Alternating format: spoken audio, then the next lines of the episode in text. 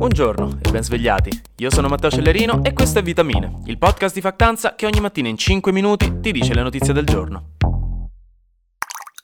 È un giorno intenso questo, ma soprattutto lo è stato ieri, perché non si è parlato d'altro che dell'ennesima tragedia, di un omicidio che molti possono minimizzare come una statistica, uno tra i tanti omicidi che avvengono ogni anno, ma questo, senza chiaramente nulla togliere agli altri, fa particolarmente male. Giulia Cecchettin, ragazza di 22 anni, è stata uccisa da Filippo Turetta, l'ex fidanzato, che ha provato a nascondere il cadavere vicino al lago di Barcis, in provincia di Pordenone, per poi scappare in Germania. E come dicevo non si è parlato d'altro questo weekend, perché si stavano cercando i due da un po' di giorni e perché una volta trovato il corpo della ragazza poi è diventato chiaro che cosa fosse effettivamente successo. Turetta, dopo aver ucciso Cecchettin a coltellate, dopo aver litigato in macchina con lei, è scappato, disfandosi del corpo e scappando in Germania, dove alla fine ha finito benzina e soldi e si è messo al lato della strada tra Berlino e Monaco, senza quattro frecce, cosa che ha fatto sì che gli automobilisti tedeschi chiamassero la polizia perché è strano stare in autostrada fermi senza quattro frecce. Quindi da lì poi è stato facile ritrovarlo. Ora Turetta sarà estradato in Italia, non ha fatto neanche resistenza e rischia il carcere a vita, visto che l'omicidio sembra potesse decisamente essere premeditato, cioè l'aveva pianificato. Ma al di là di questo, dei funerali, della fuga, del tribunale, una cosa rimane oggi, un grande senso di vuoto per l'ennesimo caso di violenza di genere, l'ennesimo esempio lampante di un uomo che fa del male a una donna con la scusa assurda e malata di una relazione finita dove gelosia e sentimenti fanno sembrare a molti troppo spesso comprensibile un atto del genere. Ricordiamoci, non è vero che lui la amava troppo, non è stato un raptus di follia, non c'entra nulla il fatto che lui le facesse i biscotti, come ha dichiarato il suo avvocato difensore, come se questa cosa potesse dimostrare che in realtà la amava e non le avrebbe mai voluto fare del male, perché in realtà l'ha uccisa. Ha sfruttato la sua posizione dominante in una società patriarcale, la sua forza fisica, e ha pensato che qualcosa gli fosse dovuto. Ed è un monito per tutti, perché non è un caso isolato e lo sappiamo, non è una mela marcia, è il sintomo di una cultura sistemica di cui tutti facciamo parte e che porta le donne ad avere consistentemente paura la sera quando sono in giro da sole, ad avere paura dei propri partner, ad avere paura a scuola. Poi sì, rispetto al passato se ne parla di più, ci siamo tutti un po' più attenti, ma la cultura dello stupro e della violenza di genere non si risolve a parole, si risolve accettando che il modo in cui la società ci ha cresciuti porta a una visione del mondo malata, che è nostro compito decostruire, partendo da qui. E adesso per parlare di tematiche un pochino più leggere, in Argentina hanno votato ieri per il ballottaggio per le elezioni presidenziali. L'Argentina quindi oggi ha un nuovo presidente, cioè non oggi dal 10 dicembre, però ha un nuovo presidente ed è quel tipo buffo uscito da un poliziesco anni 90 di cui vi avevo già parlato, l'ultraliberista di estrema destra Javier Milei o Milei, che in effetti insomma prima lavorava, effettivamente in TV era una TV celebrity e che si è imposto nella politica argentina un po' a caso, proprio nell'ultimo periodo in maniera molto teatrale e populista e proprio così poi è riuscito ad attirare molta attenzione. Il Fra voleva iniziare a usare il dollaro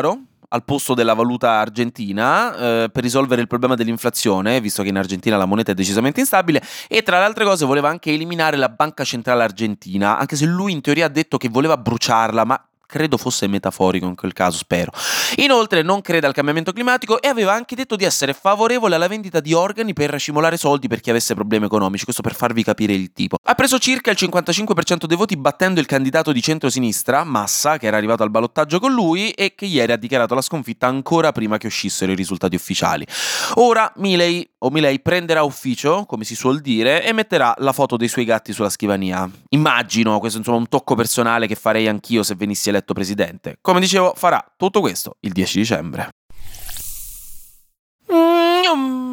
Flash News. La società di ChatGPT OpenAI ha rimosso il cofondatore Sam Altman dalla posizione di CEO in maniera abbastanza rocambolesca e inaspettata, quindi ora c'è della maretta e un po' di confusione su quali saranno i prossimi passi. Alle ATP Finals che si sono svolte a Torino, che sono dei tornei di tennis fondamentalmente, in finale ci sono andati Djokovic e Sinner, che aveva proprio battuto Djokovic a inizio torneo, ma in finale ha vinto Djokovic 2-7-0, però facendo i complimenti a Sinner per il suo ottimo potenziale. Infine, l'ex presidente brasiliano Bolsonaro si è di nuovo fatto riconoscere perché adesso è indagato per aver infastidito una balena mentre sfrecciava su una moto d'acqua al largo di San Paolo, quindi proprio una roba da quindicenni annoiati.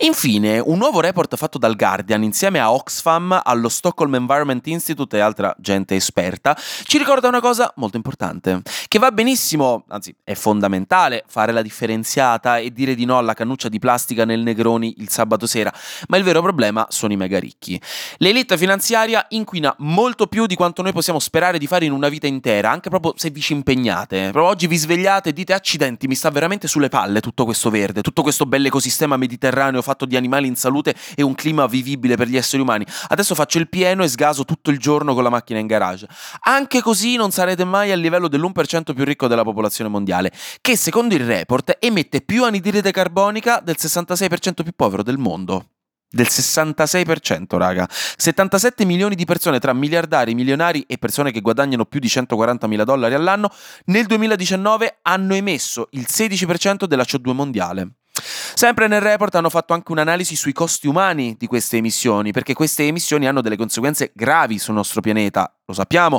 e a farne le spese non sono assolutamente coloro che le emettono, che tanto stanno in casa con l'aria condizionata, che gli frega, ma tutti gli altri. E infatti gli esperti hanno previsto che nei prossimi decenni moriranno 1,3 milioni di persone proprio per le complicazioni climatiche causate da queste emissioni. Tutte persone in povertà, in minoranze, in comunità indigene, donne e bambine, migranti o che abitano zone particolarmente vulnerabili. Guarda le isole Tuvalu, che vi ho raccontato che tra qualche anno non esisteranno più perché saranno sommerse dal mare. I dati ci dicono che ci vorrebbero 1500 anni per chi non fa parte dell'1% più ricco per produrre la quantità di emissioni prodotte da un miliardario in un anno. E questo mette molto bene in prospettiva come quello del cambiamento climatico sia prima di tutto un problema di classe, ma soprattutto sistemico e capitalistico, che non può davvero essere risolto con l'azione individuale, per quanto, regà, ribadisco sia comunque molto importante, sia da un punto di vista pratico che politico. Il cambiamento climatico si deve risolvere a livello sociale, cambiando il modo in cui viviamo e produciamo, perché non se ne può letteralmente uscire, altrimenti. La soluzione è cambiare le cose con il voto, scendendo in piazza per fare pressione alla classe politica che deve prendere le giuste decisioni in merito, insomma, facendo sentire la nostra voce. Oxfam, come soluzione, ha proposto anche una tassa sui super ricchi e delle tasse per le aziende fossili, questo che, che non farebbe male, dice, proprio per ridurre le disuguaglianze e finanziare il passaggio a un'economia più sostenibile. Perché, per esempio, dice Oxfam, una tassa del 60% sul reddito annuale dei mega ricchi, quindi sul reddito, non sulla ricchezza, ma sul reddito annuale dei mega ricchi, e anche qua ribadisco non noi, noi non siamo mega ricchi, mi dispiace raga, pure se nonna vi ha dato ieri 200 euro per eh, mangiare bene a Milano, non siamo comunque mega ricchi, questo porterebbe a una riduzione di 695 tonnellate metriche di CO2 e racimolerebbe giusto giusto 6,4 mila miliardi di dollari all'anno, soldi utilizzabili per aiutare le popolazioni in difficoltà e salvare chissà quante tartarughe dalle cannucce di plastica. Pensateci. Anche oggi grazie per aver ascoltato Vitamine. Noi ci sentiamo domani, perché sarà successo di sicuro qualcosa di nuovo e io avrò ancora qualcos'altro da dirvi. Buona giornata e buon inizio settimana.